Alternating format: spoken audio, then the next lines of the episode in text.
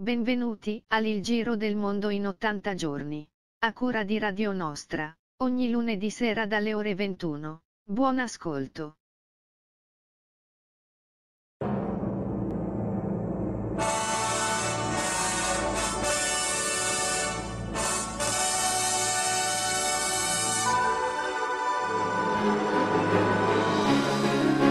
Buonasera a tutti, buonasera, benvenuti per questa ventiseiesima puntata di Il Giro del Mondo in 80 giorni di Radio Nostra. Con me sopra questa mongolfiera che oggi rimane però ferma, statica. Con me c'è Rossella, ciao Rossella. Buonasera Gianluigi, buonasera Riccardo che è dietro le quinte ma fa un ruolo importantissimo. Salutiamo anche Riccardo che ci sta manovrando un po' i volumi, il controllo audio, tutto quanto. Dicevo, eh, puntata ferma, la mongolfiera rimane ferma a, qui a Venezia perché abbiamo dedicato la puntata a Venezia e i suoi 1600 anni.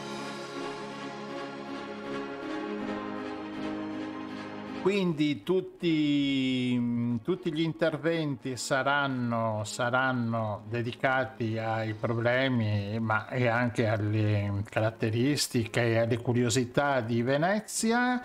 E iscrivetevi al canale di YouTube di Radio Nostra che abbiamo bisogno di iscritti e partiamo con il primo brano, un brano veneziano ovviamente non poteva essere che O. Venezia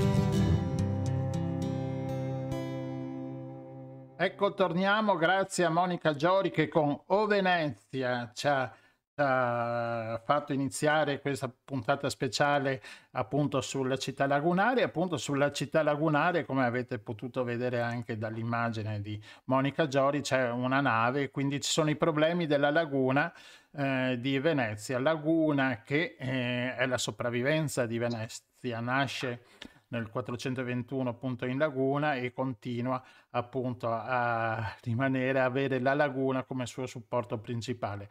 Con noi, e la ringraziamo tantissimo, visto anche gli impegni che ha, c'è la senatrice del Movimento 5 Stelle, Orietta Vanin. Buonasera Orietta.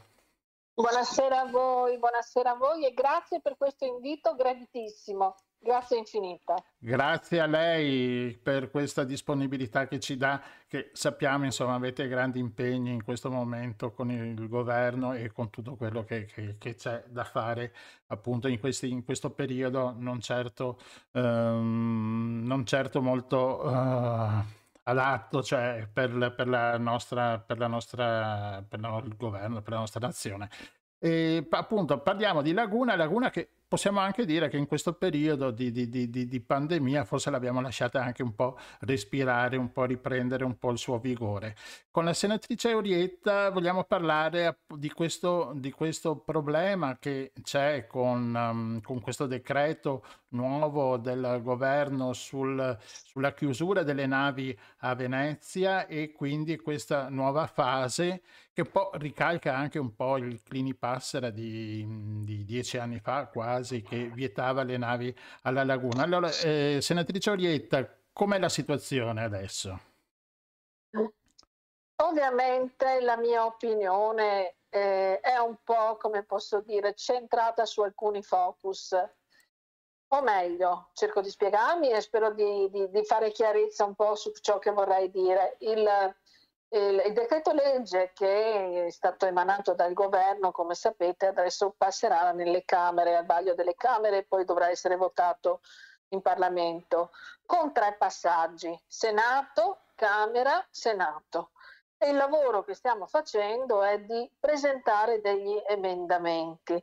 Gli emendamenti quale obiettivo hanno? Di correggere la norma di portare delle nuove indicazioni, di togliere, di aggiungere e ogni forza politica fa le proprie proposte. Io vorrei però partire da un presupposto, perché il bando parla di un concorso di idee, ma non dà tempi certi, né certo. definisce quale commissione, da chi sarà composta, quali criteri. E quindi è molto vago, quando in realtà sappiamo bene che la laguna ha bisogno di tempi velocissimi e molto rapidi.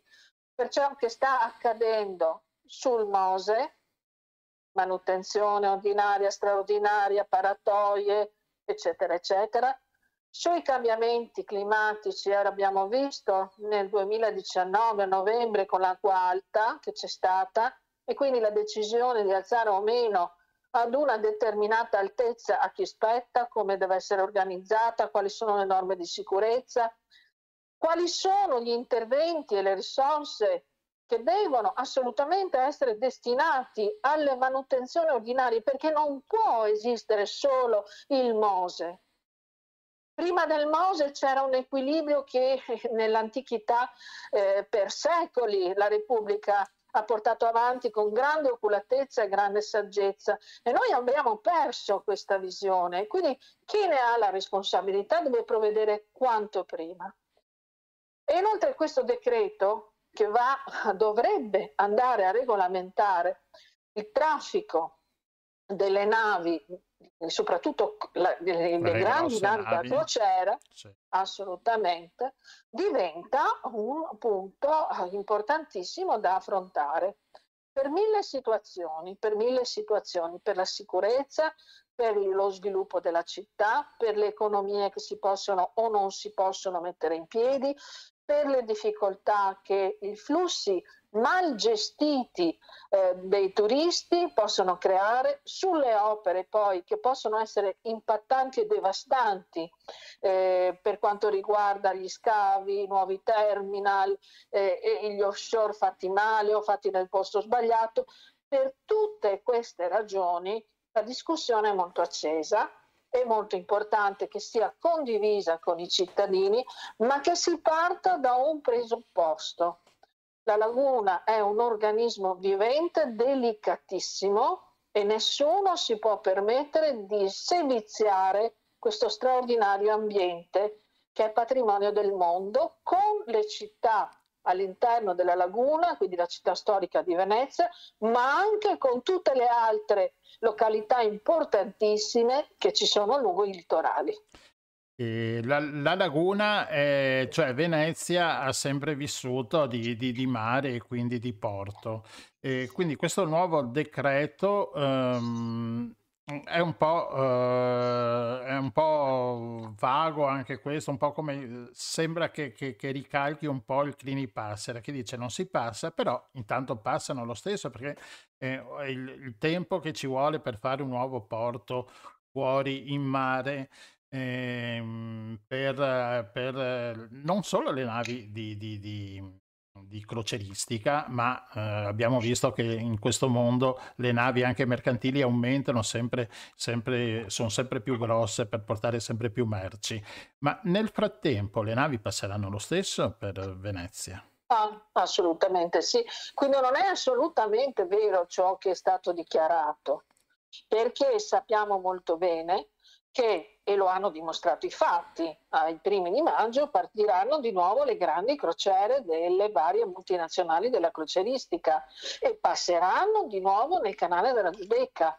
Allora, la volontà, se si volesse veramente, di applicare il Clini Passera, il decreto famoso Clini Passera, che mette un limite alle 40.000 tonnellate, anche se anche sui criteri ci sarebbe da discutere Certo, e discuteremo assolutamente, in realtà eh, è stata sospesa, rimane sospesa, perché se io faccio un bando e non do una tempistica e dico intanto faremo un concorso di DAE, va benissimo, ma Perché devo an- avere tempi veloci. Esatto, perché Certo. anche il Clini Passera dava dei, cioè passano ancora finché non ci saranno delle nuove proposte. Di nuove proposte in Perfetto. nove anni ci sono stati un po' di progetti, di quali un paio hanno avuto, diciamo, hanno avuto la, la via, ma perché? Perché sono stati presentati alla via, gli altri progetti non è che sono stati, non hanno avuto la via perché non sono stati presentati all'organismo che dà la via, quindi anche qui è un po' in discussione il discorso di due progetti che hanno avuto la valutazione incidenza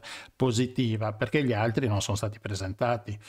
Ehm, Guardi, su questo mi permetto di intervenire perché so che verranno verificate tutte le modalità, ehm, le, che- le procedure che sono state seguite perché correttamente bisogna verificare, eh, bi- bisogna assolutamente verificare, ma a prescindere io credo importante che ehm, si faccia una valutazione comparativa, i criteri della scelta devono essere la compatibilità, la sperimentabilità. Eh, è stato chiaro il professor Dal Paus che è venuto in audizione, ha detto eh, è talmente delicata la questione che qualsiasi intervento di, di scavi o di altro, o di altro che ehm, dobbiamo ragionare in termini medi, medio, breve e lungo mm, termine certo, sicuramente. partendo dal presupposto che avremo un innalzamento tra qualche decina di anni, non tantissimi, di almeno 70 centimetri. Allora il porto, il Mose, le navi da crociera, la dimensione sempre più grande di queste navi diventa insostenibile per una laguna che ha un metro e mezzo medio di profondità. Sì. Cioè, Ed è gravissima questa cosa, è gravissima.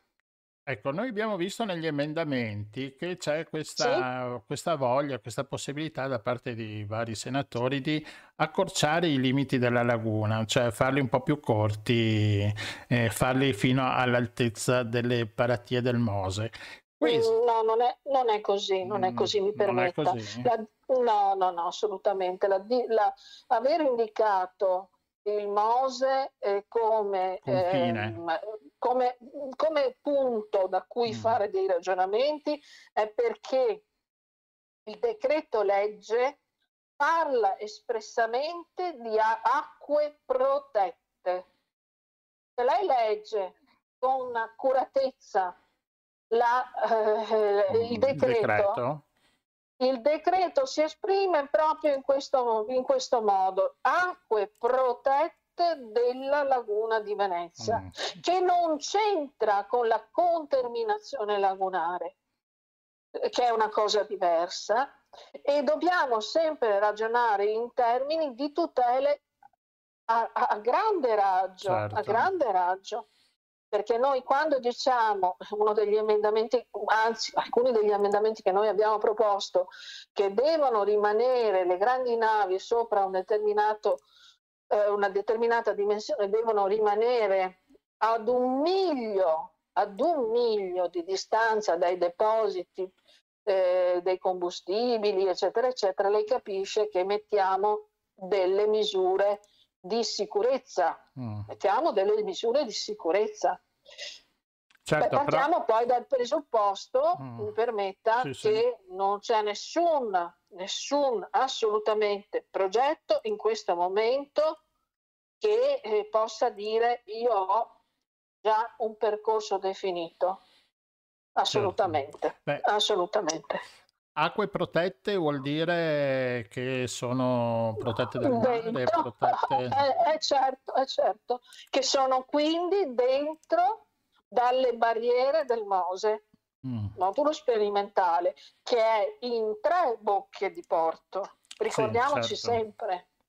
Certo. E quindi eh, è lì la situazione sulla quale bisogna avere grande, grande attenzione, perché il Mose non è collaudato. Sì, questo... Perché il Mose eh, non è una, una, una, questione da poco, assolutamente.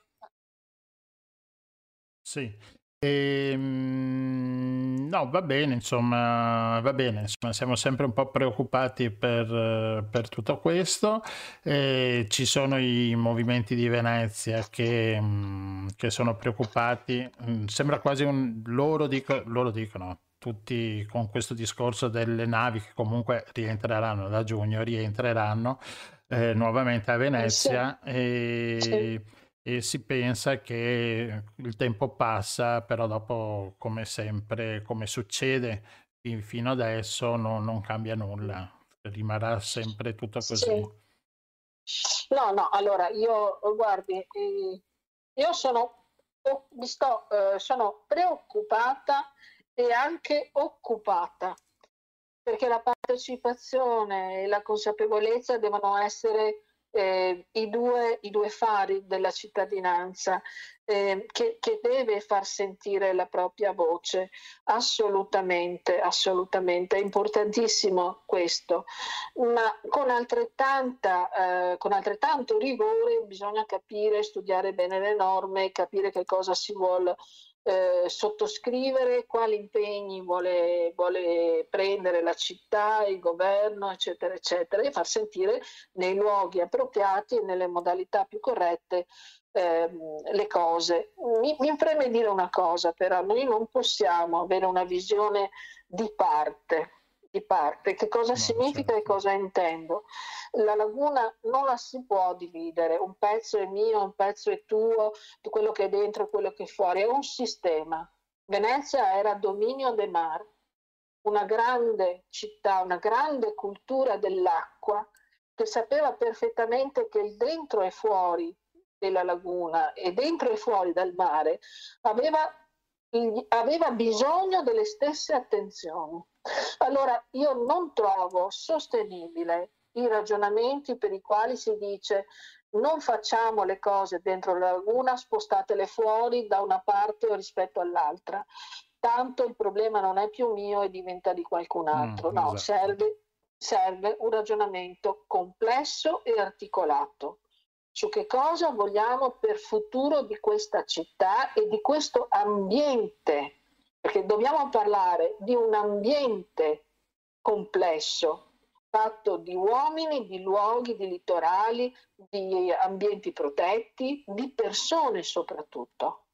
E non c'è distinzione da un lato e dall'altro della laguna, la stessa identica attenzione alla tutela e alla sostenibilità. Questa è la mia, è la mia opinione. Va bene, dopo per, eh, ci sono anche i problemi di trasporti, delle, delle, del canale dei petroli, dei fanghi, anche questo qua no, cioè, rimane sempre problema, ah, un problema ah, grosso ah, da, da affrontare. Assolutamente, ho presentato molte interrogazioni in Parlamento, chi ha piacere di andare a vedere la scheda di ogni parlamentare può uh, semplicemente cliccare su Senato o su Camera e vedere l'attività legislativa e l'attività d'inchiesta che hanno fatto i rappresentanti istituzionali e lì si troveranno le interrogazioni, le proposte di legge, le mozioni eccetera. Per quanto mi riguarda il mio, lav- il mio lavoro, ciò che ho fatto in questo tempo, ehm, ho presentato molte interrogazioni su questo perché le preoccupazioni anche qui sono, sono, sono molte e, e sono attenzionate continuamente con interrogazioni sul protocollo fanghi, sulla movimentazione dei fanghi che sappiamo essere altamente tossici, eh, sulla morfologia della laguna stessa, che il canale dei petroli ha stravolto completamente.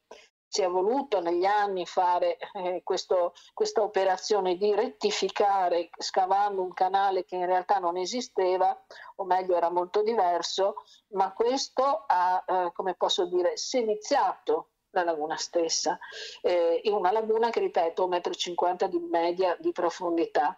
E allora adesso il ragionamento è lo allarghiamo, se lo allarghiamo che cosa succede? Entra più acqua di mare, quindi avremo più alluvioni, ci sarà una erosione costante. Vi invito a vedere le audizioni, che anche queste sono facilmente reperibili, sì, sì, dei vari professori. Certo, assolutamente, sì, assolutamente, il professor Del Paos, il dottor Zaggia e tutti gli specialisti. Eh, il ripristino del piano morfologico, cioè di come in realtà dovrebbe essere la laguna proprio interno, è una delle condizioni per la sua esistenza ed è un'operazione veramente difficile da far combaciare con gli interessi economici che ci sono e, certo. ed è certo. inutile negarli. Insomma. Senta, certo. un'altra domanda che non c'entra con, con, la laguna, ma c'entra con Venezia. Eh, ho visto che è andata alla scuola di San Rocco, alla scuola sì. Giovanni Evangelista. Eh, sì, sì. sì, esatto. La, per... la, scuola di San Rocco sarà una no. delle mie prossime. esatto. Sì, sì, prossimi... sì sono, sono là vicine, tutti, sono tutte e due vicine. Quindi... Assolutamente. Esatto. Il problema di, della scuola dei restauri? Allora, è un problema comune eh, perché eh, Restaurare a Venezia è un impegno continuo, fa- la, la, cosiddetta fabbrica, no? eh, il lavoro continuo nelle, nelle grandi strutture. E, e, lì l'acqua è entrata superando le paratoie che c'erano, all'entrata nessuno se l'aspettava. E, e non so se lei ha visto il piccolo video che abbiamo fatto. Sì, certo. Purtroppo, purtroppo i lavori sono importanti. La salinizzazione ehm, erode i marmi, erode gli intonaci, erode i mattoni, i pavimenti, eccetera, perché? Perché ci sono luoghi che sono oh, più bassi, possiamo dire, dei vari livelli e quindi eh, l'acqua è entrata dall'esterno ma è entrata anche da sotto, un po' come eh, a San Marco è la stessa cosa. Allora, il, il lavoro da fare è cercare intanto quando avvengono questi, questi fenomeni eh, che sono sempre più frequenti purtroppo è di pulire subito, cercare eh, di desalinizzare e poi consolidare perché altrimenti eh, le strutture diventano veramente molto fragili ancora di più di, di, di quello che sono. Per non parlare poi dell'intervento su, sugli arredi, sui legni certo. eccetera eccetera. È un lavoro continuo continuo e in questa situazione eh, purtroppo sono tutte le confraternite, tutte le scuole di Venezia, gli edifici privati e non solo, e quindi è un lavoro continuo. E serve un'attenzione, servono fondi, servono, servono veramente eh, grandi disponibilità ed impegno. Ecco perché io mi permetto di aggiungere, secondo me la legge speciale non basta, dovremmo avere una visione strutturata eh, per eh, garantire eh, risorse, ma anche la normativa specifica per quanto riguarda la città, la laguna e tutto il litorale.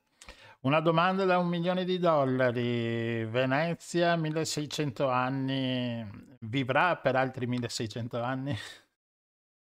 Eh, caro, sarebbe bellissimo di poterlo dire. Chi lo sa, chi lo sa. Se, se avessimo la stessa attenzione e consapevolezza di chi ha voluto Venezia che l'ha, e l'ha fondata no? come primo insediamento provenendo dalla, da, da, dalla laguna nord eh, dall'area di Torcello eccetera eccetera e dal Tino e via di seguito ovviamente potremmo dire di sì. Ma l'importante è che ne rimanga comunque testimonianza e che noi ogni giorno facciamo qualcosa per difenderla Va bene, senatrice, grazie mille per il suo intervento, l'abbiamo disturbata, buon lavoro e magari ci sentiremo più avanti. Grazie. Senz'altro, grazie molto mille. volentieri, sempre a disposizione. Arrivederci Arrived- buon lavoro, grazie a Arrivederci. tutti. Arrivederci. Disamiga, cosa sei,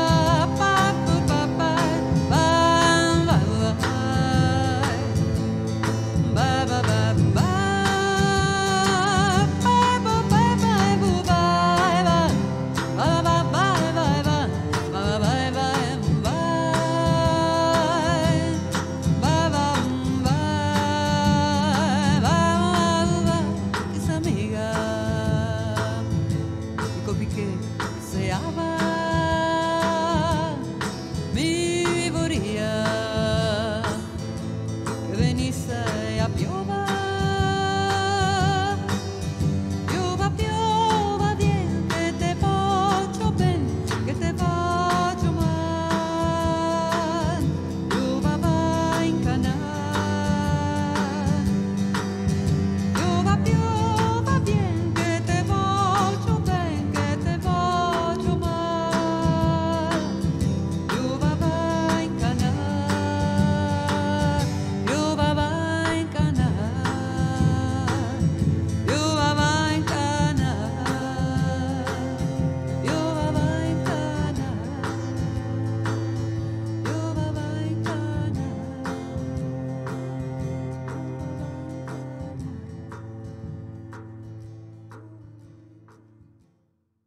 Eccoci qua, nuovamente in studio. Rossella ci sei? Sì? Certo. Certo, certo. bene. Il nostro secondo ospite abbiamo problemi con il collegamento, mm, quindi riproviamo ancora adesso a vedere se ci, se ci sente, se riesce a, a collegarsi con noi ci dovrebbe essere, lo mettiamo la slide, ecco in questo momento Paolo Rosa Salva, che con Paolo parlavamo del calo degli abitanti che, che eh, c'ha Venezia, insomma una città di eh, ormai è arrivata a meno di 50.000 abitanti e per una città grossa del calibro di Venezia, insomma 50.000 abitanti è come una cittadina di, di provincia. E... Esatto di quelli, no? Delle mm. nostre campagne venete.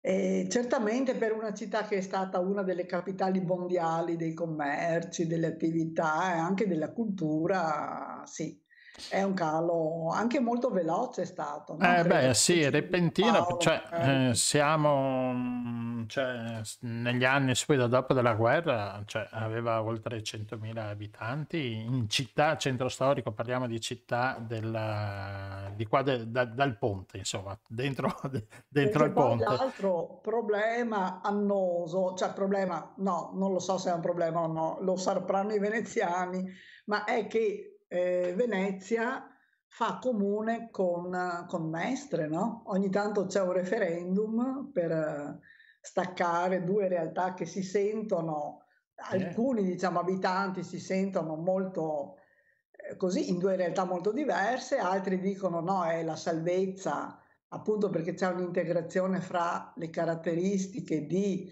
eh, due città che sono effettivamente diversissime, ma questa è la loro ricchezza.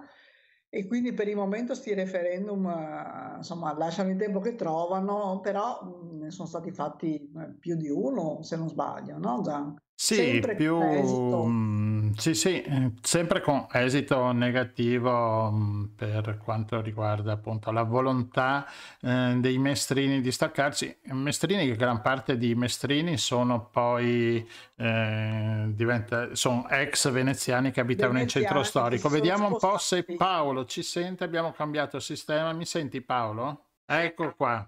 Allora, abbiamo in diretta Paolo Rosa Salva, stavamo parlando appunto del calo degli abitanti a Venezia Sì, sì, sì.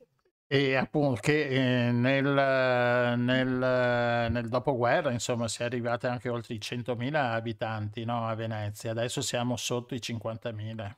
Sì, sono, erano 51.000 fino a qualche settimana fa, adesso è sceso sotto i 51.000, quindi sono 50.992 questa sera che c'è esposto in campo San Bartolomeo in una farmacia, c'è un display con il numero di abitanti che viene costantemente aggiornato.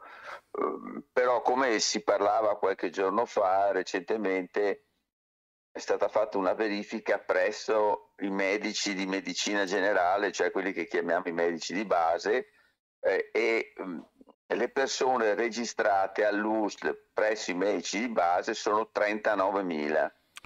Quindi mancherebbero un 11.000 di persone No, che fa 11.000 fantasmi. persone che sono registrate come residenti a Venezia, ma che non sono registrate presso l'USL, quindi vuol dire che non vivono a Venezia, saranno presenti perché avranno attività economiche e, e, ehm, so, molte, attività, molte attività economiche richiedono che una persona sia anche residente, anche se poi di fatto non lo è.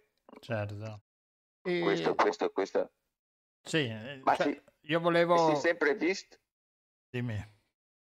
No, che in questo periodo si vede sempre di più come la città eh, sia vuota, Sia mancando. Sì, mancando... presenze nelle strade, insomma. Quindi Sì, chi esatto. cammina per le strade eh, sono pochissimi Rispetto a ciò che ricordo io degli anni 60, 70. eh, proprio non, è, è un vuoto totale. Alle 8 di sera in piazza San Marco ci sono due vigili e due lagunari che presidiano il vuoto perché non c'è nessuno. Dal punto di vista architettonico è bellissimo perché è uno spazio cristallino, però diciamo, non c'è presenza umana. Lo stesso il bacino di San Marco, anche questa sera era perfettamente piatta l'acqua, c'era un vogatore alla Vallesana con la sua mascheretta che andava avanti tranquillo e pacifico perché l'acqua era effettivamente come dovrebbe essere per chi voga in una piccola barca alla Vallesana, quella che era la laguna dei tempi Come nei eh, dipinti dei, dei- dei guidi e dei vari... del canaletto, guardi e, e così via. Cioè, come ricordava poco fa la, la- la senatrice Vanin, se non sbaglio, Sì. eh, cioè, la laguna eh, è stata considerata e gestita come laguna per secoli eh, da parte della Repubblica Veneta e poi eh, la situazione è radicalmente cambiata dopo l'industrializzazione, diciamo. e quindi è lì che è cominciata una svolta. Sì. E parallelamente anche la città di Venezia, eh, cioè il, il, nucleo storico, cioè con lo sviluppo di, di, della zona di Mestre, che per secoli era rimasta sotto l'amministrazione di Treviso, eh, c'è stato sposta- uno spostamento di popolazione eh, anche dopo l'alluvione del 1966, ma era cominciata anche in parte anche prima, ma non si poteva più vivere nei piani terra e quindi la popolazione che eh, viveva nei piani terra si spostò perché eh, diveniva proprio impossibile per l'umidità e per l'aumento in frequenza ed intensità del fenomeno dell'acqua alta, quindi dell'allagamento della città, in particolare dei piani terra. Questo è quello che ha provocato il cosiddetto esodo, eh, che non era un esodo volontario, nel senso che chi decideva di andare fuori da Venezia lo faceva per sua volontà, ma non era eh, ben visto perché non, a Venezia spostarsi dal nucleo diciamo, storico eh, all'entroterra è, è, ben diverso che non in altre città eh, spostarsi certo, di qualche tempi, chilometro certo, perché c'è la laguna diversi. di mezzo certo. c'è la laguna, c'è l'acqua c'è questa frattura c'è un'altra, mo- c'è un'altra mobilità, un altro tempo che, che, un altro che, tempo, un altro Dopo, tempo che alleggia Venezia. Sì, sì, ma la città ha fatto anche il suo tempo, credo, perché la constatazione dei fatti è che questo fenomeno continua, non è cessato. Eh, I primi effetti... ad andarsene erano in effetti Rossella, Rossella, che ci sente, che eh, e, mh, sente, tu non puoi sentirla se interviene, fa questa domanda. Questo calo degli abitanti a Venezia e ha modificato anche la struttura urbana, nel senso i negozi sono anche cambiati, no? Sono la vita... Eh, è, cambi- è, cambiata radicalmente il, eh, la città perché, ma credo che sia quello che è successo un po' eh, non solo in tutti i paesi industrializzati, cioè la distribuzione al dettaglio eh, è, progressivamente venuta a mancare sostituita da, da, da, dalla grande distribuzione eh, costituita da quelli che chiamiamo supermercati, ma ancora adesso si vede che, che ah, piccoli negozi sono diventati negozi di nicchia, diciamo, che cercano di vendere dei prodotti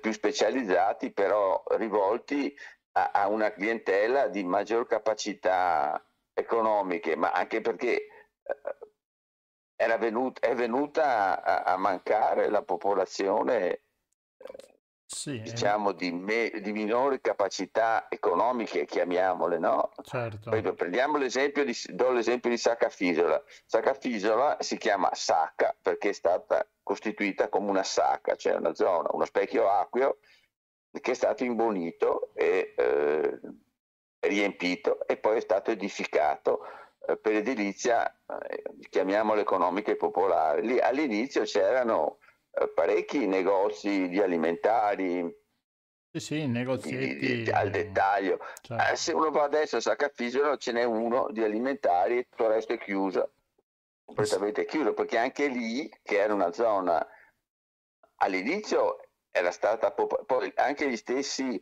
eh, gli stessi chiamiamoli unità edilizie, appartamenti, erano state costruite per famiglie composte da mh, 4, 5, 6 eh, ele- papà, mamma e quattro certo. figli addirittura, no? cose che non esistono più. Quindi, eh, Ma possiamo anche dire, Possiamo dire anche che c'è stato anche un fallimento sulla politica abitativa a Venezia. Anche io mi ricordo negli anni 70-80 che c'era questa voglia di portare fuori sempre tutte le attività economiche, no? addirittura anche la RAI si era pensata che era meglio che sia a Mestre, i generali sono fuori, sono a Mogliano, insomma varie cose, del, vari aspetti anche lavorativi di Venezia sono stati trasferite tutte al di là, al di là del ponte. No?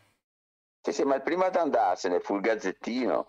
Quando il Gazzettino esatto. eh, che era in centro a Venezia, proprio su, sulle mercerie, vicino alle mercerie, vicino al campo San Salvador, eh, era il palazzo Facanon. Eh, le rotative erano a piano terra e eh, con la quarta andarono, andarono a bagno, diciamo.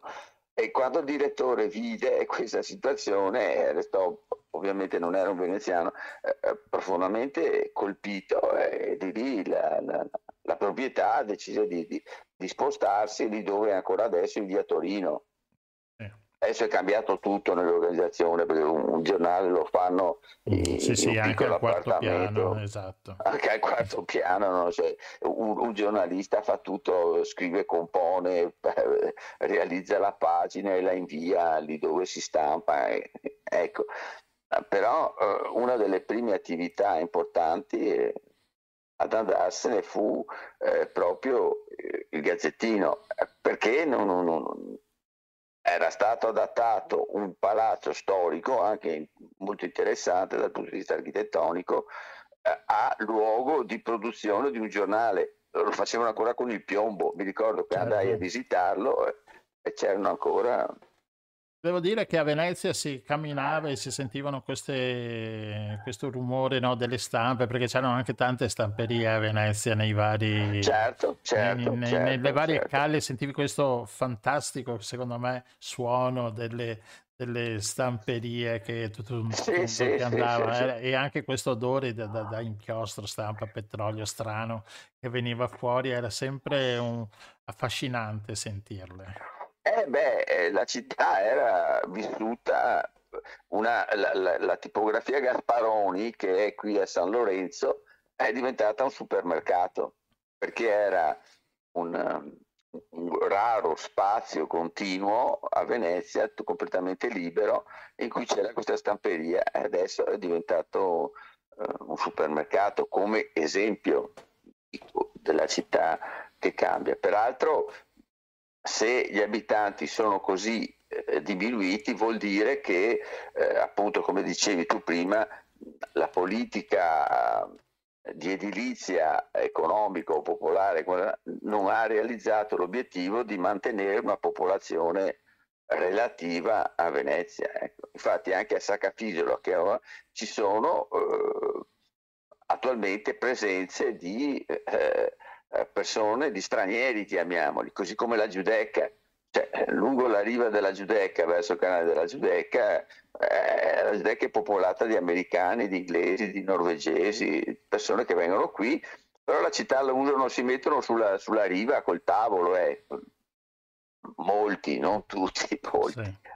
E quindi eh, la, la, diciamo tutte quelle zone eh, lo, diciamo che erano ritenute periferiche, per modo di dire, uh, da, sì, sì, eh, rispetto, a, rispetto a, Piazza San Marco, diciamo, sono cambiate radicalmente e anche le zone della Giudecca, lì dove c'era la, la, la fabbrica della Jungans, certo. dove è stata realizzata parecchia architettura nuova, non è stata popolata da, da da strati sociali eh, relativi a, a, un, a, una Venezia che non sia frequentata se non occasionalmente come lo è adesso. Ecco.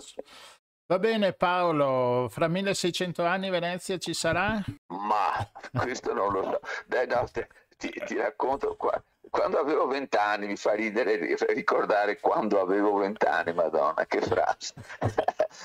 Incontrai un giornalista che mi disse, ma guarda che Troia è stata distrutta sette volte e tu cosa, ti, cosa pensi di mantenere Venezia? Credi che sia possibile? Io restai colpito anche mi arrabbiai, ma questo non ha niente altro da dire che presentare possibilità di scomparsa della città, eh, ma in realtà è un po' così, se, come se sappiamo che è così, l'aumento del livello medio del mare, il, cambiamento climatico generale va secondo i trend eh, previsti, ad esempio dal, dal ricercatore del CNR, un Gisser, eh, Venezia avrà dei gravi problemi Va bene, Paolo, ti lasciamo che abbiamo, abbiamo le putte che ci stanno bussando alla porta e dobbiamo Lasciamo farle... le putte. Esatto, lascia- le saluto putte. tutti, Mo- saluto tutti. Monica Giorgi, La, ciao. ciao. Ciao, ciao, ciao.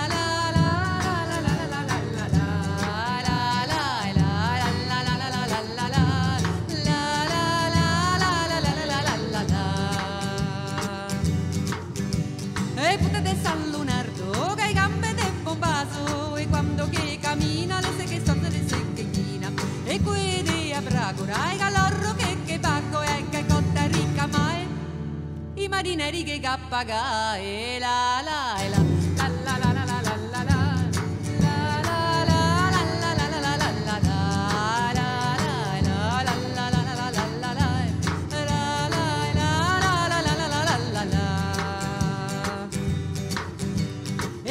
Sant'Alvise, e che a 30 si è camisa, 35 dei e putte de sfortunai.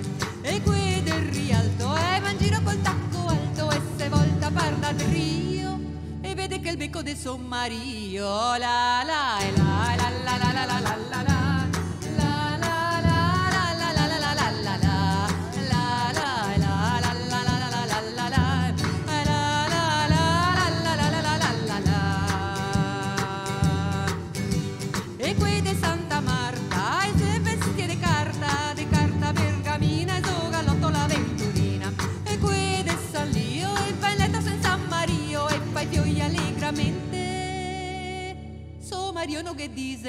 La, La, la, la, la, la, la.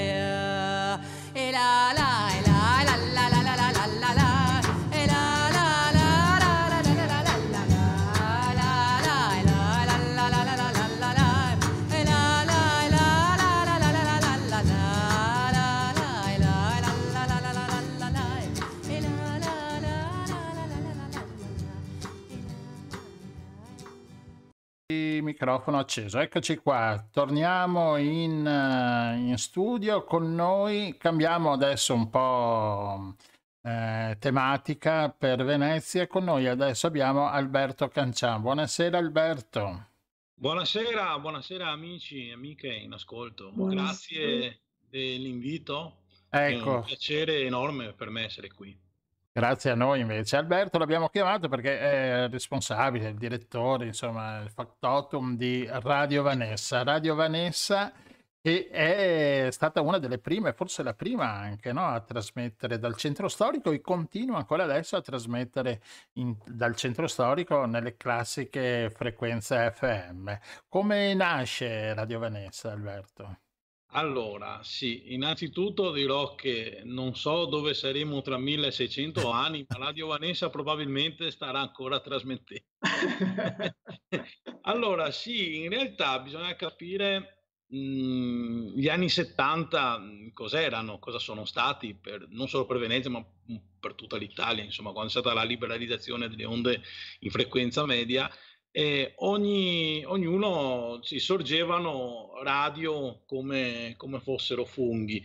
E a Venezia ogni sestiere ne aveva, aveva la sua, perché la radio all'epoca faceva quello che, che- che- che fanno adesso un po' i social network, cioè se vero. c'era quella che cucinava i fagioli, allora doveva dire che aveva fatto la pasta fagioli e quella che sentiva che eh, allora doveva controbattere, poi non si sa nemmeno se era vero, però dovevano tutti sapere che a casa di questa tipa si mangiava, insomma era la Venezia de- della Calle, dei Campielli, era riportata un po'.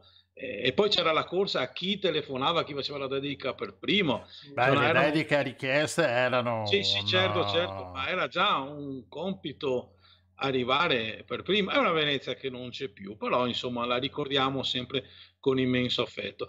Radio Venezia in realtà eh, non sappiamo eh, cronologicamente se sia nata prima o gli altri, si sa solamente che sin dai primi anni 70 il fondatore che è Walter Salvagno, che probabilmente starà ascoltando oppure ascolterà dopo, è appassionato di radiotecnica, radioamatore, tutto quanto, costruisce la prima radio e trasmette da casa sua e eh, si riusciva ad ascoltare anche fino alla terraferma, quindi c'era, era, era fatto un'antenna molto molto valida, eh, anche, ha funzionato.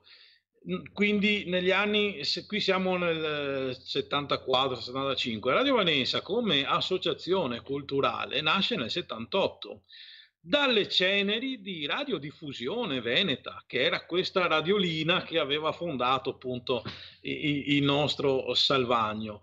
E da lì praticamente è, è cominciato tutto. Eh, Radio Vanessa, ricordiamoci che organizzava eh, i primi carnevali in piazza San Marco eh, totalmente liberi perché ci si andava eh, se voi andate anche nel sito di Radio Venezia, sono le foto dell'epoca, fine anni 70, primi anni 80, eh, ci si metteva in piazza San Marco e si faceva ballare la gente con dediche, richieste, esattamente. Cioè siamo usciti, Radio Venezia è stata la prima ad uscire dagli studi per andare incontro alla gente. Lo stiamo facendo anche adesso, perché Radio Vanessa è sempre, fa, sempre stata vicina agli artisti e lo sta facendo ancora adesso perché dà spazio agli artisti emergenti. Infatti ogni giorno abbiamo proposte, centinaia di proposte, perché appunto eh, è conosciuta. Abbiamo eh, tanti, in particolare curioso, molti stranieri di origine veneta vogliono sentir parlare il dialetto. Dal Brasile abbiamo avuto Brasile, Argentina, Paraguay, eh, Cile, Messico, Stati Uniti, molti noi riusciamo a vederli anche e cioè loro chiedono proprio, scrivono, vogliamo sentire perché se lo, era il linguaggio dei loro nonni, dei loro bisnonni. Cioè, per loro è un po' ritornare a, bambini, si può dire. Sì, e, e devo dire anche un, un, punto forte anche di Radio Vanessa all'epoca, mi ricordo, erano anche i notturni, i notturni di Radio Vanessa. Sì, sì. Stiamo facendo qualcosa anche, stiamo facendo qualcosa anche adesso perché appositamente eh, avete ricordato i 1600 anni di, di Venezia, Radio Venezia, beh, in, in, realtà siamo stati i primi a certo. portare al comune, al comune un palinsesto opportunamente dedicato. Proprio abbiamo ogni giorno eh, si parte dalla musica veneziana, ma poi si va anche a dirette vere e proprie. Ad esempio, abbiamo programmi eh, de, de, ambientati negli anni 50, quando, de, nella Venezia rockabilly, cioè con i ciuffi, con la brillantina, infatti uno di questi programmi si chiama Brillantina. Poi abbiamo programmi dove si fanno, parlano curiosità, poesie, abbiamo sempre il mercoledì. Al mercoledì sera abbiamo la, la, verso le 21-22 inizia la Venezia misteriosa, quella leggermente erotica, perché Venezia è molto erotica, soprattutto di notte. Noi l'abbiamo riportato, anche quello abbiamo riportato, stiamo riportando. Infatti il comune ha dato anche molta, eh, la municipalità ci ha ringraziato per questo, perché noi in cambio non, non, chiediamo nulla, noi in cambio chiediamo solamente che la gente eh, sorrida, faccia un sorriso mm. e se noi riusciamo a portare un sorriso nelle case eh, della gente, eh, questo è ancora più bello. Questo è ancora più bello, sì. Ricordo, eh, ricordo eh, telefonate in diretta da persone gravemente malate che fino in ultima hanno voluto ascoltare Radio Vanessa Mm. ascoltavano, chiamavano sempre meno. Eh, ripeto, la radio entra nelle case della gente. E, libera la mente, come dice. Come diceva Grande Finardi, è una canzone, esatto. una canzone di Finardi che non a caso è una delle sigle di uno dei nostri programmi. Eh, Ascolta, ma voi andate quindi in onda tutti i giorni? 24 su 24 e quante forze, quindi avete parecchie forze in campo? Eh, sostanzialmente i nostri programmi sono, eh, abbiamo un, ampia selezione di musica non stop, ma abbiamo anche programmi che sono preconfezionati, cioè ci sono dei DJ eh, giovani, perché noi diamo spazio ai giovani. E, e, e, bisogna dire qualcosa sui giovani, perché eh, tante volte li si criticano, tante cose. No, noi abbiamo ragazzini di 20 anni che vengono, che ci chiedono di trasmettere, oppure, guarda, io so la domenica ogni tanto viene uno da San Donà che lui dice io voglio venire a trasmettere su Radio Vanessa, prendi queste sono le chiavi e vieni, perché è un po' una casa, appunto, certo. una casa che si apre a tutti quanti, nessuno cioè, si fa solamente, è una passione solamente. E per questo motivo credo che sia l'unica rimasta in piedi e forse fra 1600 anni ci sarà ancora. Va bene Alberto, grazie mille per questi ricordi di Radio Vanessa e quindi tutti quanti ad ascoltare Radio Vanessa dopo aver ascoltato Radio Nostra. Sera, eh. Tranne l'ultima sera dove... dove dove devono ascoltare voi che fate un bellissimo programma tra parentesi volevo farvi i miei complimenti. Grazie fatti da te Beh, grazie sempre... detto, detto da, un, da, un, esperto così una persona che porta avanti una eh beh, sì. un'esperienza del genere ci fanno particolarmente piacere. Vi ringrazio è un piacere mio veramente Grazie a te. Ora sempre Monica Giori con Dirindai, che dopo abbiamo anche Monica Giori più avanti che, che, che sarà, sarà con noi e che ha anche una cosa su Radio Vanessa. Dopo ce lo ah, dirà. Va bene. Grazie Alberto. Grazie, buonasera a tutti. Grazie mille. A primavera viene se poi... Esatto, perché adesso so... E coli sta comincia ecco, e temporai in mar si muove l'acqua senza fine, come l'amor che non si ferma mai. L'amore il viene, il va il gira il mondo, il passa al porto senza navigare, il passa al porto senza andare a fondo. L'amore il viene, il va il gira il mondo,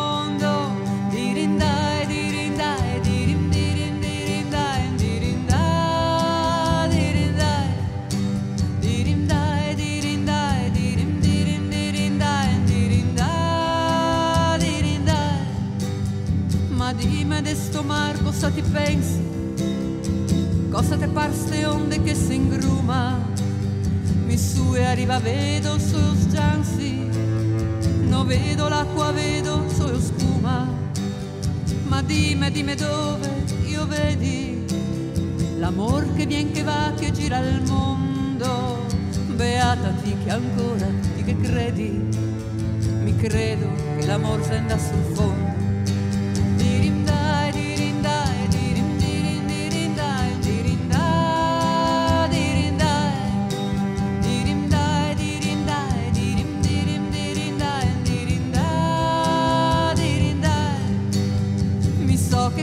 passa un vaporetto, te vien l'affanno e a pressione te crece.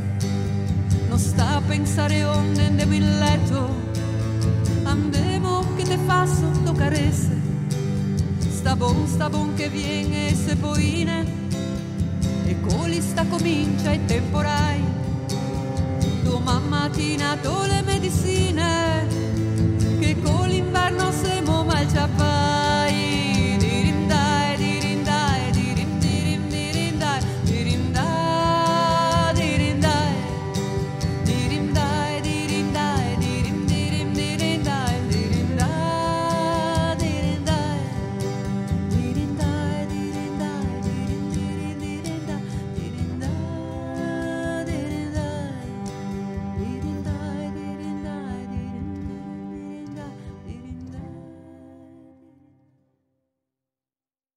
Eccoci qua tornati in studio. Abbiamo ancora Alberto con noi e vi lascio e lascio la parola ad Alberto e a Rossella finché io cerco di fare questo collegamento col nostro quarto ospite, quarto ospite.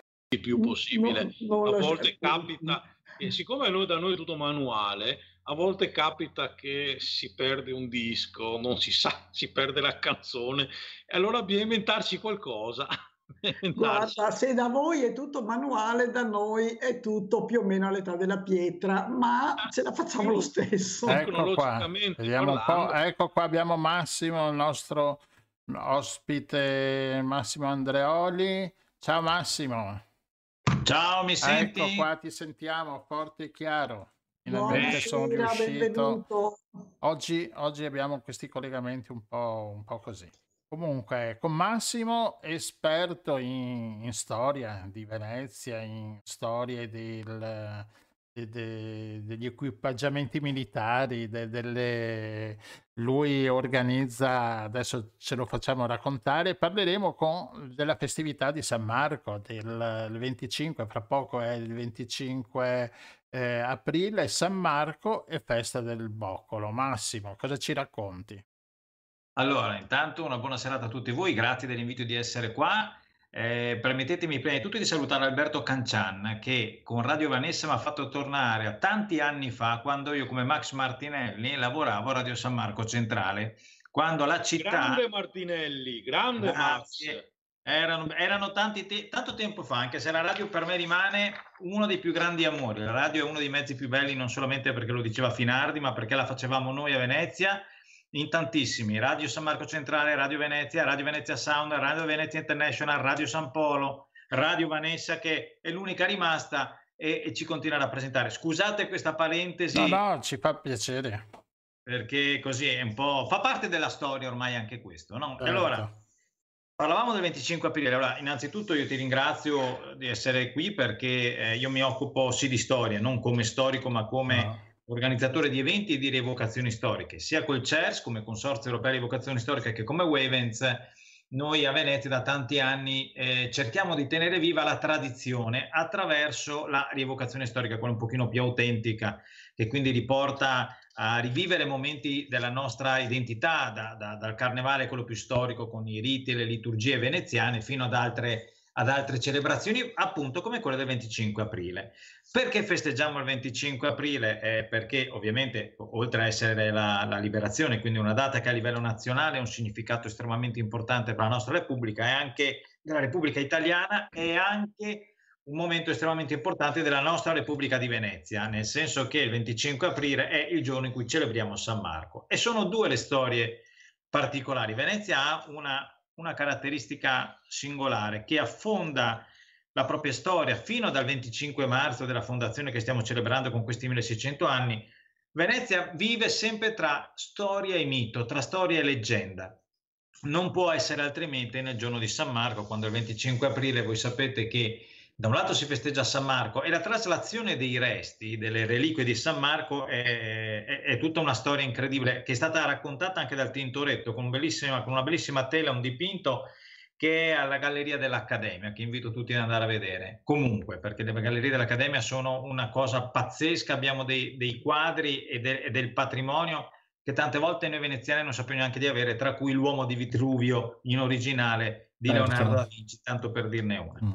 Tornando a, a, San Marco, dicevo, già questa è una storia incredibile perché come sapete il santo è stato nascosto in una cassa eh, coperto da, da, carne di maiale perché così i turchi e gli arabi non andavano a toccarle e, e furono portate da rustico da Torcello e Bono da Manamocco nel, siamo nel 1562 il quadro, mentre eh, era l'829 quando portarono le reliquie. Quindi si parla di storia in tutti i secoli, ma a noi interessa forse di più la tradizione del boccolo. Esatto, questa tradizione che secondo me ce la invidiano in tanti.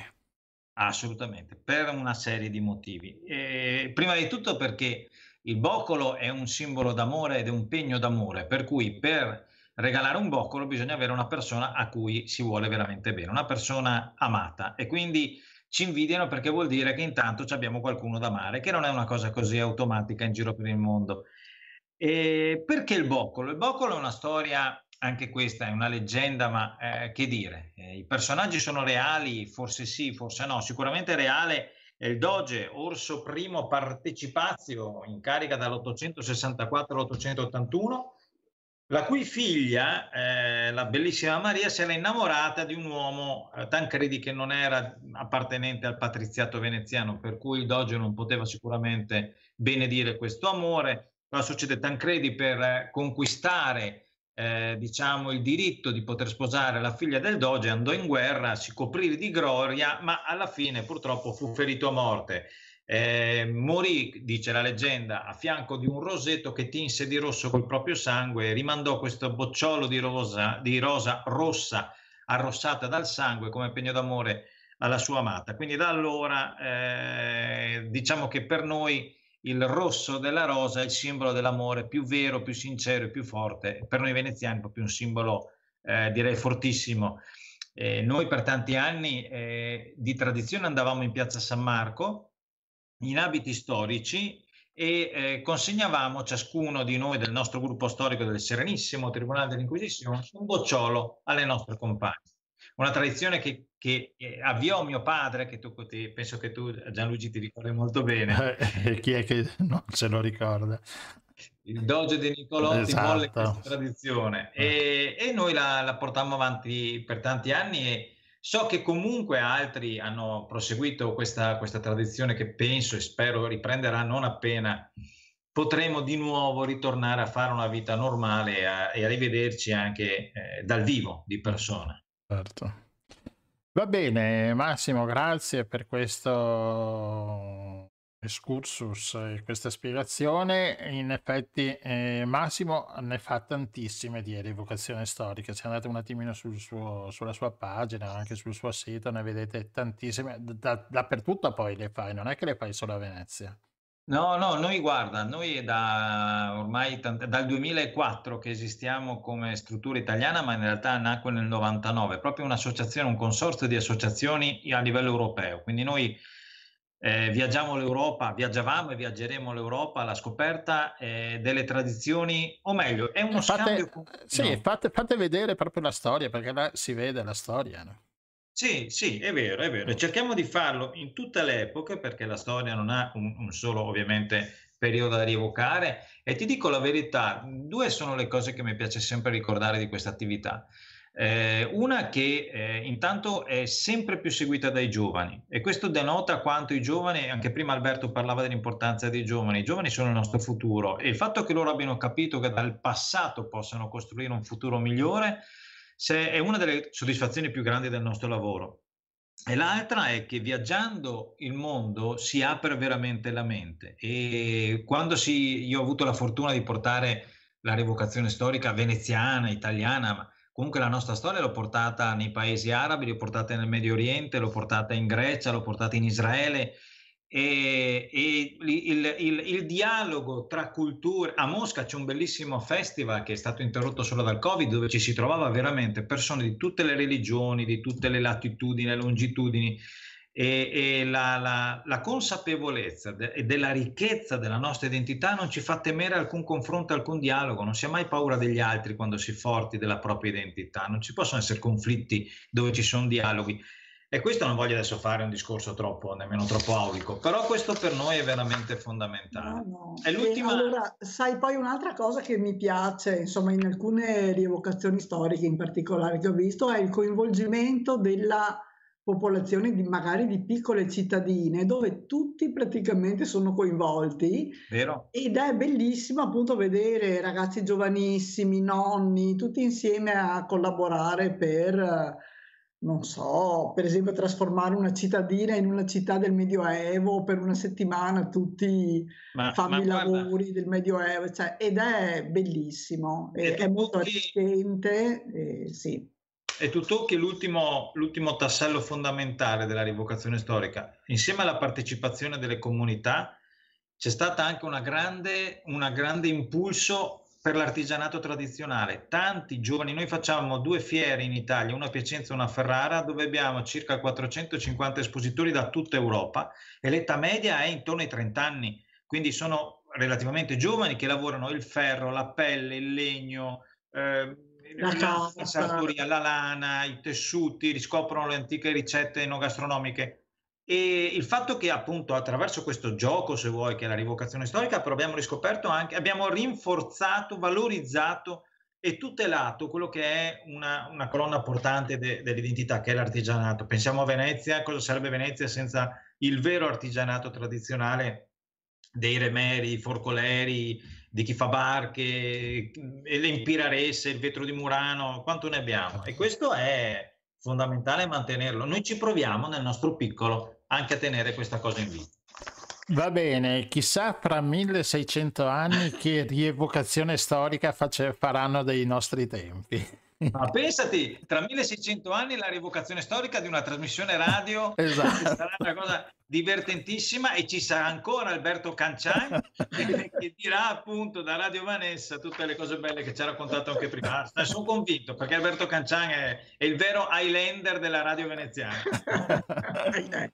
Grazie Massimo, Nero Nero Monica Giorgio. È il primo Grazie a voi.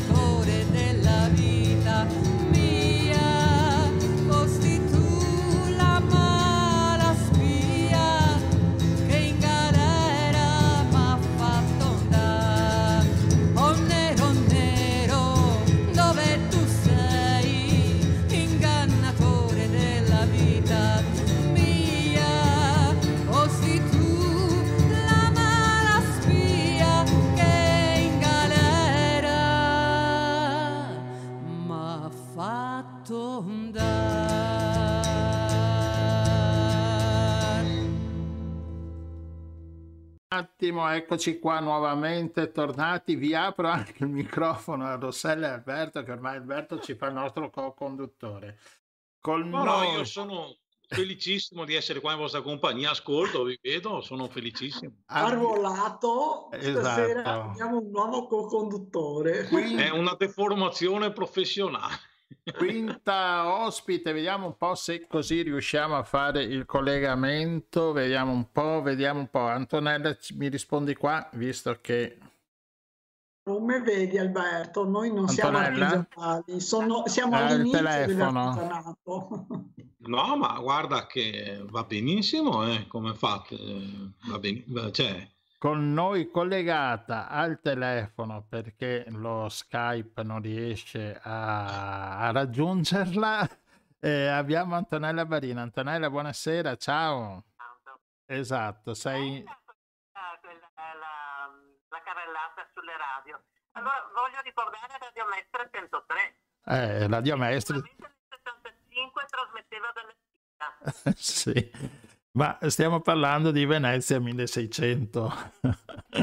e, ecco, eh, Antonella ci darà una... Abbiamo sempre l'angolo delle ricette noi con Radio Nostra. Aspetta, non sai neanche... Abbiamo, ecco qua, Antonella Barina, lo slide che va su YouTube. E dicevo appunto con Antonella eh, abbiamo l'angolino delle ricette come sempre Radio Nostra ogni puntata fa. Però questa volta è un po', è un po diversa perché, perché sono, uh, è una ricetta in rima veneziana e ovviamente non poteva mancare il collegamento con Antonella.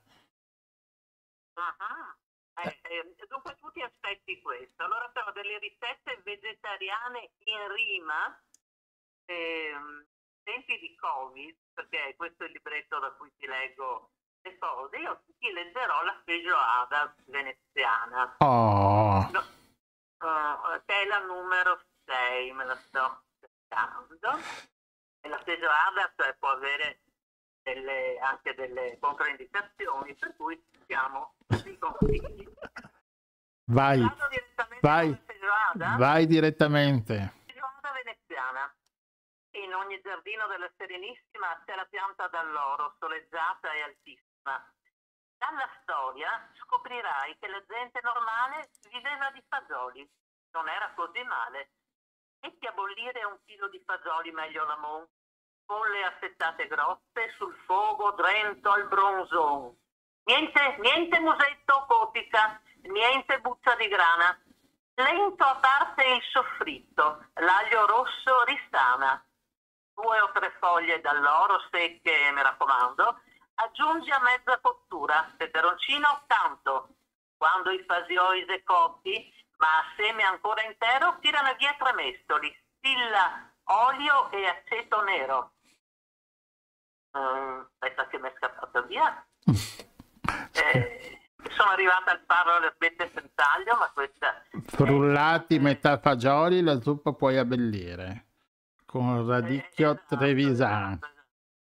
e subito servire. Sono anche gli ospiti che non possono mangiare l'aglio, allora abbiamo pensato anche a loro. Allunga con dell'acqua. Poi rimediare certi inconvenienti che il fagiolo può dare. Chi non ci pensa prima, dopo non si diverte. Sarà d'obbligo dormire con le finestre aperte. Bene, qua ci sta anche l'applauso di, di tutti noi. Ricette sono le ricette della, diciamo, della povertà, sono le ricette degli studenti, sono le ricette dell'ultima cosa che è rimasta in frigo, sono le ricette della cucina medievale siciliana, certe che ci sono dentro, che era ritenuta povera. E, e, ci sono anche delle norme di Galateo, chi mette più la tovaglia, chi non fa arrivare il gatto sul tavolo, quindi ci sono delle, degli aggiornamenti diciamo sul Galateo. Bene, allora questo, ricette vegetariane in rima in tempi di Covid, prossimamente sarà pronto, no? Sì, sì, nel, sta arrivando. Sta, sta, arrivando, quindi poi quando sarà pronto faremo, tutta un, faremo una puntata anche su questo libro dove anche la nostra associazione ha dato il suo apporto. Va bene, mm, Antonella, grazie mille e andiamo con un altro brano di Monica Gioni, Rosina. Ciao Antonella, grazie. E ti Rosina, ti sei nata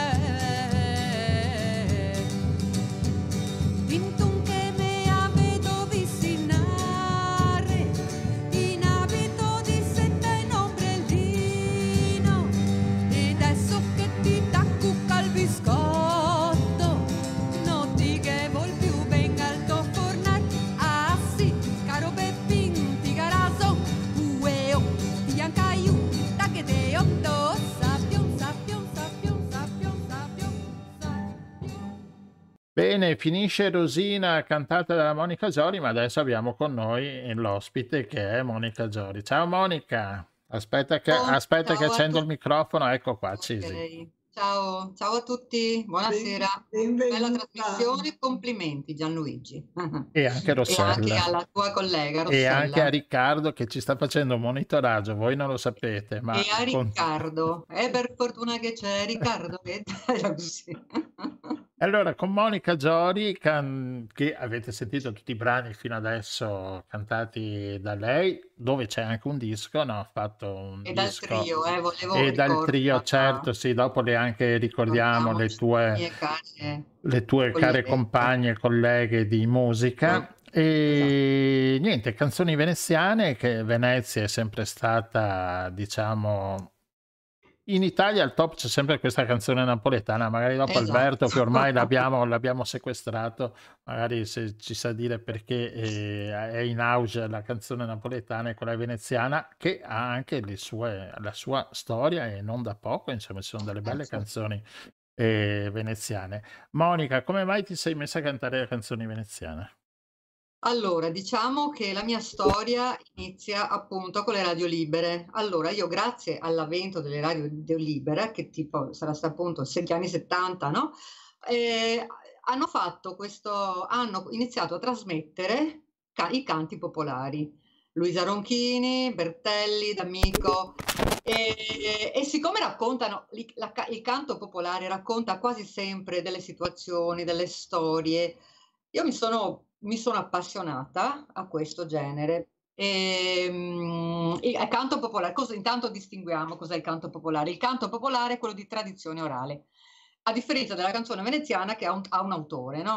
E, e tra l'altro è recente, diciamo è moderna. no? Il canto popolare risale chissà all'alba dei tempi e, e non è mai stata trascritta, no? Infatti noi abbiamo interi libri di, di, di, di, di villotte, le famose villotte, che sono questi testi quasi o d'amore oppure di lavoro, che non sono, non sono musicate, non c'è una melodia. Diciamo che la melodia era, a volte c'era la stessa melodia per più canzoni, no? Ad un certo punto, cosa è successo negli anni 60? 70, la Luisa Ronchini, questa grandissima donna, e amante tra l'altro di Bergamo, ma Esatto, che non era veneziana, no, bensì era di. Bergamo. Esatto. E sempre per amore, credo, sia, è venuta a Venezia per, am- per amore, dove ha sposato un veneziano e ha- andava in giro con il suo registratore per le, per le osterie di Venezia, Macchioggia, Palestrina, Tre Porti, a registrare eh, così, diciamo, la- la- la- le persone che cantavano queste canzoni. Quindi poi lei le ha, eh, regis- le ha registrate, le ha rivisitate e ci ha fatto dei dischi ed è proprio grazie a lei che adesso, che ancora oggi noi abbiamo, abbiamo, quest- abbiamo, abbiamo questo patrimonio che in realtà non tutti conoscono purtroppo e mi sa che una volta finiti noi, non so se i giovani adesso hanno questa, cioè le nuove generazioni potranno fare, potranno avere quest- questo, questo repertorio, io non ci credo, no? Sì, Nel perché ormai a che- Venezia, così faccio anche una prova del microfono perché mi è caduto, Certo. succede tutto questa sera. E a Venezia c'è, anche la Sandra Mangini Sandra che fa Mangini, delle sì. ricerche, Sì, canta certo. e Vabbè, poi c'è Giuseppina Casarin che diciamo Ah, anche sì. lei è una che, sta che ha fatto ricerca, e, però diciamo che lei ha fatto più una ricerca e porta avanti un canto un po' di tutta Italia, più che non, è- non ha- non- non solo della musica popolare veneziana, no? Poi diciamo, io ho avuto a un certo punto la fortuna di conoscere Alberto D'Amico.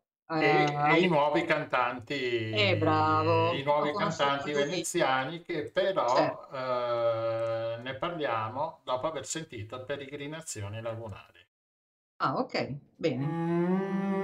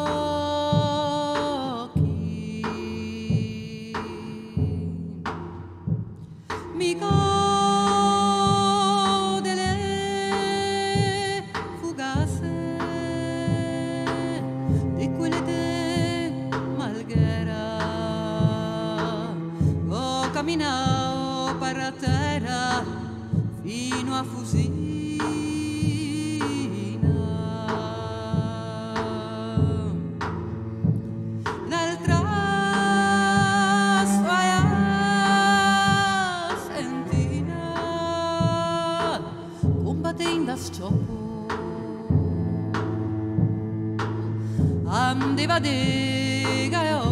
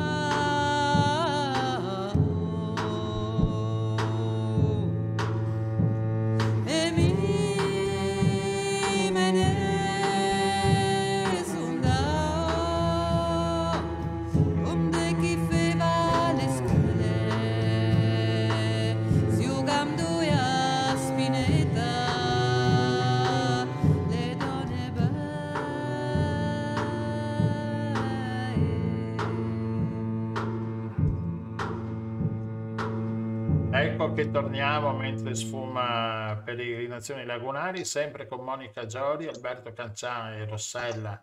Eh, ormai stiamo facendo una gran festa, visto che, visto che non si possono fare le feste, le facciamo qua in radio e via ognuno da casa, siamo, Esatto. siamo in regola.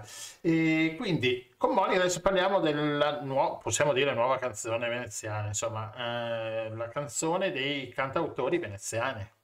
Da Esatto. Preda, D'Amico, E beh, da. Preda, sì, però da Preda fa parte di un'altra categoria, secondo me, è proprio della canzone veneziana, quella che si canta in gondola, cioè quella che ha un autore. Canto popolare non ha un autore, giusto? Questo, parliamo da questa dif- sostanziale differenza, no? Cosa che ha fatto questi, scusa, cosa hanno fatto questi Alberto D'Amico, Laronchini e Guel- e Bertelli? Eh, hanno preso un po', ha- hanno preso un po' i canti popolari, un po' ci hanno messo del loro, perché infatti tante canzoni, se ascolti i testi di Bertelli e di D'Amico, tanti testi sono presi dalle villotte del Bernoni, da questo libro fantastico che raccoglie una serie di villotte, appunto, di questi versi che sono di solito con quattro, quattro, quattro righe, adesso vabbè non sono, non so come che si chiama, quartine sono, no? Quindi se ascoltate i, i canti di, questi, di queste persone hanno preso molto da questo libro e, più, e in più ci hanno messo del loro, no? Diciamo che il lavoro fatto da Alberto, Alberto secondo me lui è un, se non sarà perché ci ho cantato insieme per cinque anni, sarà che poi negli anni, anche poi quando tornavo da Cuba, ci siamo sempre incontrati, abbiamo fatto concerti insieme. Secondo me lui ha descritto la Venezia che, secondo me, la Venezia che, non- che c'era, che non ci sarà più. Cioè lui ha raccontato, secondo me, in una maniera sublime Venezia, eh, nel bene e nel male. E purtroppo, purtroppo è mancato l'anno scorso, purtroppo, secondo me, abbiamo pa- perso un grande autore. Ber- Bertelli invece è stato un po' più sul- sullo stile chansonnier francese, no? Lui è stato più... E invece secondo me Alberto per quanto riguarda Venezia proprio ci ha azzeccato sempre perché certe canzoni ancora adesso si attuali, tipo Cavarte d'Alfredo e no, racconta appunto l'esodo, prima parlavate dell'esodo, questa canzone c'è il sunto, racconta perché i veneziani sono andati via, a prescindere da cioè, tre stanze col bagno e il termosifone. Io che sono veneziana e ti ho Sancatio abitavo in una casa dove non c'era il bagno, che c'era il gabinetto, no? un stanzino ricavato, ricavato da un'altra stanza, a volte c'era addirittura su certi, era in cucina, no? E l'idea così di avere una casa riscaldata col termosifone, piena di luce e senza la muffa e senza l'umidità era, sogno era un sogno. È stato, è stato, uno dei motivi per cui comunque tanti veneziani in affitto, non chi aveva forse case proprie, ha deciso di andarsene, insomma, no? E Alberto ha raccontato proprio questo, no? E già fammi delle domande, Gianluigi. tu sai che io, io a me no. piace molto cantare e meno sì. parlare, quindi sto facendo sì, un po' fatica. Lo, lo sappiamo. e, cioè, in questo periodo ovviamente mh, si, si, canta poco nelle strade, nelle piazze, cioè, e, però io so, cioè vedo anche quando sei venuta qua che abbiamo fatto un paio di cose e si sente poco la canzone così veneziana, però quando sì. c'è piace subito, subito, piace subito, fa subito... Certo. No. Guarda, io ti dico, l'ultimo spettacolo grande che abbiamo fatto, che, che poi tra l'altro gli ultimi, gli ultimi, spettacoli che facciamo noi, a noi piace inserire degli attori, quindi sì, delle scenette, raccontare, raccontare, delle storie, raccont- dire poesie, no? E abbiamo fatto uno spettacolo a Carnevale, quello di due anni fa, che si, chiama, si chiamava appunto Avoggio cantare e stare allegramente. E insomma a parte la sala piena la sala di San cos'era lì quella di vicino alla Fenice come si chiama? E San Giovanni eh, l'Ateneo sì no. Vabbè la sala vabbè. di fronte alla Fenice non mi, non mi ricordo come si chiama. Ho un lapsus. Beh insomma c'erano, c'erano tantissime era pieno e tanta gente che non era veneziana, che a un certo punto certe persone che tipo di Roma erano, sono venute a noi e dice ma che noi pensavamo che la canzone popolare fosse solo quella napoletana, siamo stupiti, hanno, infatti, hanno voluto fare ricerche, ci hanno chiesto che, perché non l'avevano mai sentita. E purtroppo eh, Venezia, le canzoni veneziane popolari, non parlo delle canzoni d'autore, quelle tipo Biondina in Gondoeta, che forse quelle le conoscono anche fuori, ma purtroppo la canzone popolare veneziana non, non, non oltrepassa il ponte, è proprio il ponte della libertà, eh. oltre già Mestre la conoscono meno. Purtroppo e non, c'è, non si capisce mh, perché, perché no, non c'è, forse ecco, la Rosina, le putte, ancora c'è qualcuno che le conosce e le canticchia con noi. Ma ripeto, finito, finito noi, finiti noi, io non so. Eh, chi, chi, canterà ancora? Diventerà, diventerà folklore probabilmente, no? diventerà così qualcosa da, da, ricordare, ma non sarà più attuale. E la bellezza del canto popolare, che sempre ha raccontato la realtà, è il canto dei battipai, è il canto delle impiraresse, e mondine, cioè ha, ha sempre raccontato la, la, la, vita vera, no? Questa è la bellezza, secondo me, ed è peccato perdere, no? Perché secondo me Venezia raccontata nelle canzoni è molto meglio di quella magari che puoi leggere nel libro, è più, è più immediata, no? Sì. E, è un peccato. Eh, vabbè, insomma, vediamo, adesso speriamo di riprendere quanto prima, insomma, questo, questa ripresa dei canti della musica in esatto. strada, no? nelle esatto. piazze, perché quest'anno e mezzo ci ha tenuto un po' No, stiamo scalpitando tutti quanti no? per, per, cantare e suonare.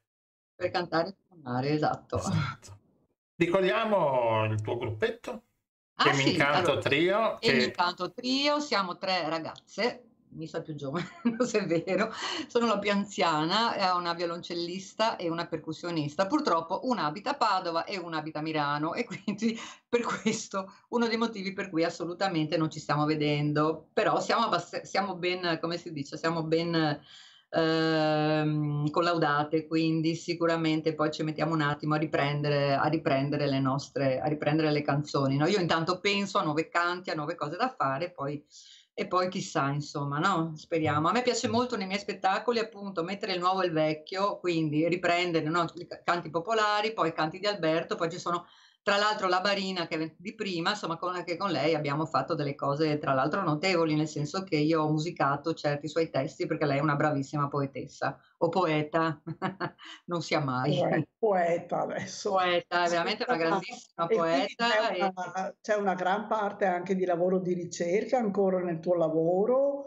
O... E diciamo che secondo me è stato ricercato, per, è stato trovato tutto quello che c'era da trovare, perché poi alla fine, ed è, bisogna solo ringraziare Perché Luisa. Si coltiva, insomma, si coltiva Sì, sì, quello sì, che... da- si va avanti, poi si che cerca di facciamo. riarrangiare, si cerca magari di, ecco, di rendere anche un po' più attuale, perché no, no, io non sono una purista, no? Mentre come prima nominava Gianluigi, la, la- la- la Sandra Mangini, grandissima attrice, regista e cantante, lei è molto pura, no? Nel senso che se lei riproduce Sì, canto che va alla ricerca proprio del brano assolutamente. la musica, senza solo voce e anche assolutamente ris- ascoltando e lei proprio si rifà a Luisa Ronchini, no? Io un po' l'ho un po' aggiornato, diciamo, no? Giusto per arrivare anche per arrivare anche un po' più in là, no? Che non solo ai cultori del canto popolare, che ancora ce ne sono, ma sono veramente pochi.